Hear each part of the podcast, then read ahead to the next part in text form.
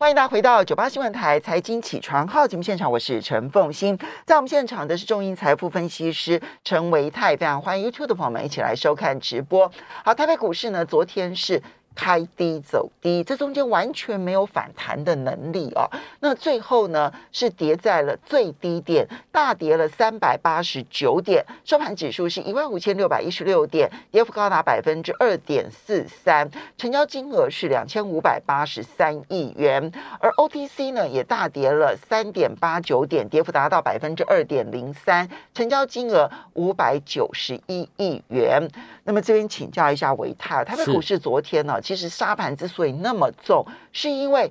没有任何撑盘的对象啊。就是你看到呃，全值的台积电啊是下跌的，然后金融大跌，然后航运大跌，所以呢，台北股市昨天嗯几乎有一点点体无完肤的味道在。要如何看待？好的，父亲早安，大家早安哦。呃，最近的一个行情哦。我想举一个呃，以前呢，大家不知道有没有当过兵，然后打过靶的例子。以前呢，在教官呢在喊口令的时候，打靶的时候，他们都会喊说：左线预备，右线预备，然后呢，全线预备，然后开保险，开始射击。还记得吗？这个有点有点遥远的一个历史，真的很遥远对对，那印象非常深刻。好，为什么你们男生才会有的印象深刻啊？是是是是是。呃，为什么要举这个例子？原因就是因为我觉得现在的这个台北股市行情跟这一个当时年的打靶的情况有点类似。嗯，所谓的左线预备，以目前来看，就像是电子股，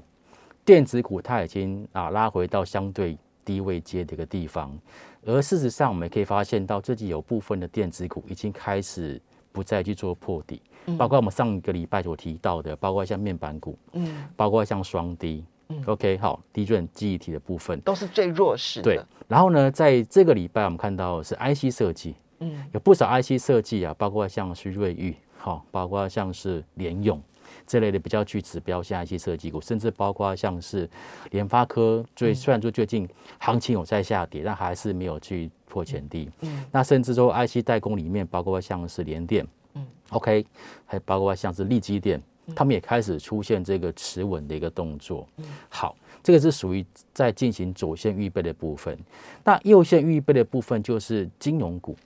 金融股其实我们在过去两周一直跟大家讲，它是属于高档往下去做一个补跌。OK，最好的股票通常都最后才做修正。那到这个礼拜为止，哦，这个大部分的金融股是回到了半年线跟年线的一个位置。嗯，包括我们在上礼拜所提到的，就是在兆丰金啊，或者是啊玉山金这一类的一个标的。那只有少部分的金融股可能是受到这波呃防疫保单的影响，跌得比较重。包括像是国泰金，包括像是富邦金，就大家看到那个就是防疫险卖越多的就跌越重。对，哦，他们是其实是连这个年限都跌破了，哈。好，那我个人认为说，其实现在右线预备的部分大概就是在金融股的一个部分。嗯，那等到这个电子跟金融这两大类股都修正到低档，甚至说传产股，刚刚凤信也讲到了。啊，航运，对，哦，在前一阵子相对比较强势，航运，尤其是航空的部分。昨天呢，这个华航还有长龙航，哦，都是呈现了一个下跌，而且是幅度将近有九个 percent 以上这样子的幅度，它也都是算是属于高档股的一个修正。那等到这些船产股里面的这个高档股都修正到差不多，甚至包括像升级股，嗯，那就是达到我们所谓的全线预备的一个阶段。好，那全线预备有什么好处呢？基本上，第一个就是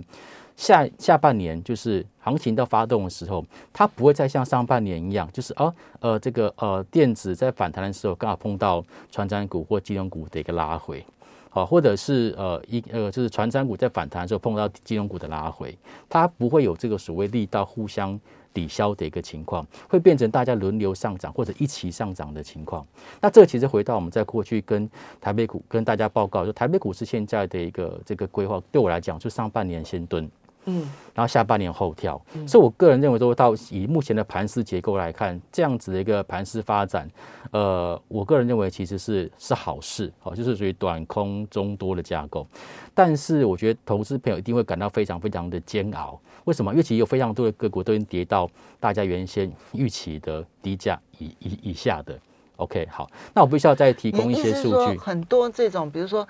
呃还没有跌得够深的，可能要像面板啦、低润啊这些去看齐，要跌到那么深才够才算准备好吗？呃，我觉得这个要 case by case 来看，因为其实呃面板股他们有他们的一个产业的特性，嗯，但 IC 设计股有一些其实在跌了三成左右就停住，例如说像 IP，嗯，我们看到啊，包括像是创意。创意其实三四四三的创意，最近它涨得非常非常的漂亮。对，OK，还有像是三零三五的智源，他们就没有跌这么重。嗯，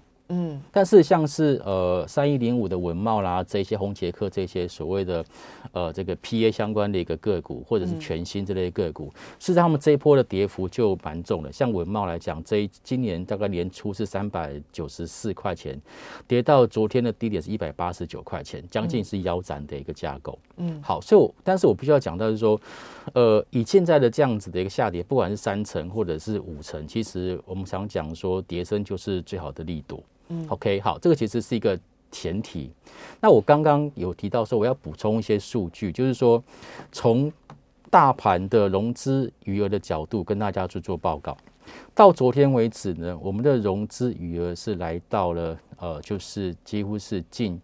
一年一年来的新低。对，哦，一年来的新低。哦，昨天融资余额的部分是剩下两千四百四十一亿，然后昨天是减少了四十二亿。嗯，一天减少四十二亿，但是昨天的融券反而是往上做增加的哦。昨天的融券呢是来到了四十一万张，然后增加两万多张。那券资比的部分是来到五个 percent。好，我。观察过去，其实台北股市在这个低档做反弹的一个情况来看的话，通常券资比拉高五个 percent，甚至接近到六个 percent 的时候，基本上呢，台北股市是很有机会是出现就是落底跟反弹。嗯，以最近一次可以观察到，在八月二十号，去年的八月二十号，当时的低点呢，当时低点是在一六二四八，当时的券资比大盘券资比是五点四一。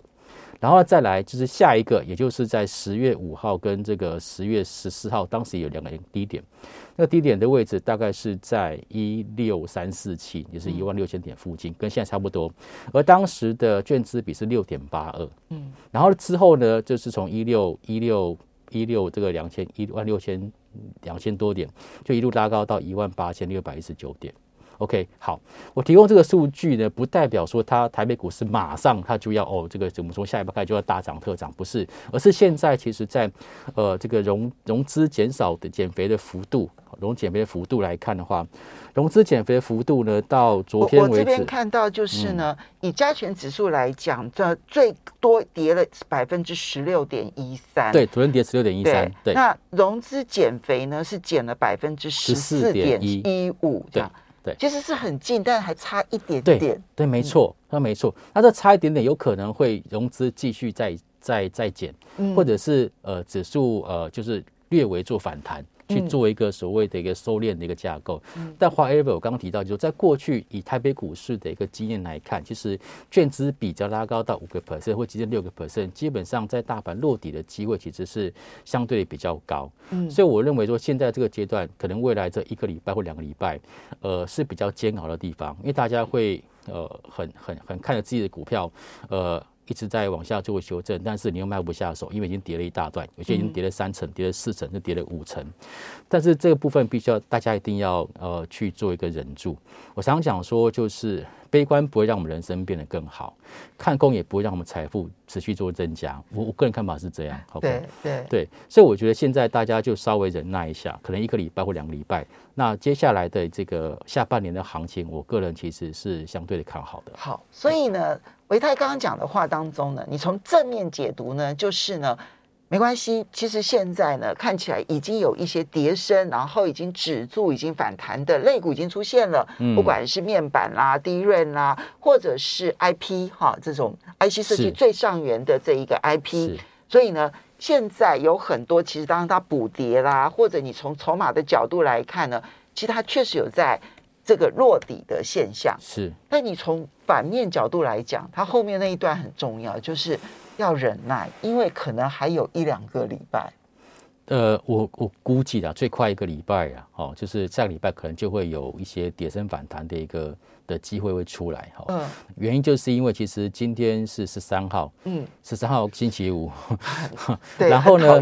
对对对对对。但是呢，五月十五号是第一季财报公告的最后时间点。对全部公布完。对，所以这些所谓的不确定因素，我认为会在下个礼拜大概会陆陆续续反映完。那反映完之后，当然这个短信上面的消息面可能就会尘埃落定，在季报这部分，所以就会有一些个股就会出现，不管是呃利空出尽啊，或者是它交出好的财报，那股价往上反应，因为已经跌升了嘛。哦，所以我觉得在最后这呃一个礼拜或两个礼拜，其实会比较煎熬，那大家要加油。好，那么嗯，接下来我们其实把那个各个类股的位阶来跟大家讲一下哈。好，就是其实上嗯前两个礼拜你就提到说，比如说像金融股、航运啊，它是在高位阶，是它其实你觉得股市会有一个大修正，高位阶的会往下修正，然后低位阶的其实呃就有机会反弹。那你那边那时候提到的低位阶，其实就像群创嘛，对哈，当时就提到这样子。那现在的位阶有没有出现一些变化？好，呃，其实，在电子股里面，我发现会有越来就有越来越多，就是呃拉先拉回的一个类股去先做一个主底。除了刚刚所提到双低之外，包括像前阵最弱势的细晶元、嗯，环球金、中美金这一类的细金元的个股，其实最近也都是出现这种落底的机会。但是所以我们所以我们稍微嗯休息一好下。，OK，但是就很重要，嗯操作上面要注意。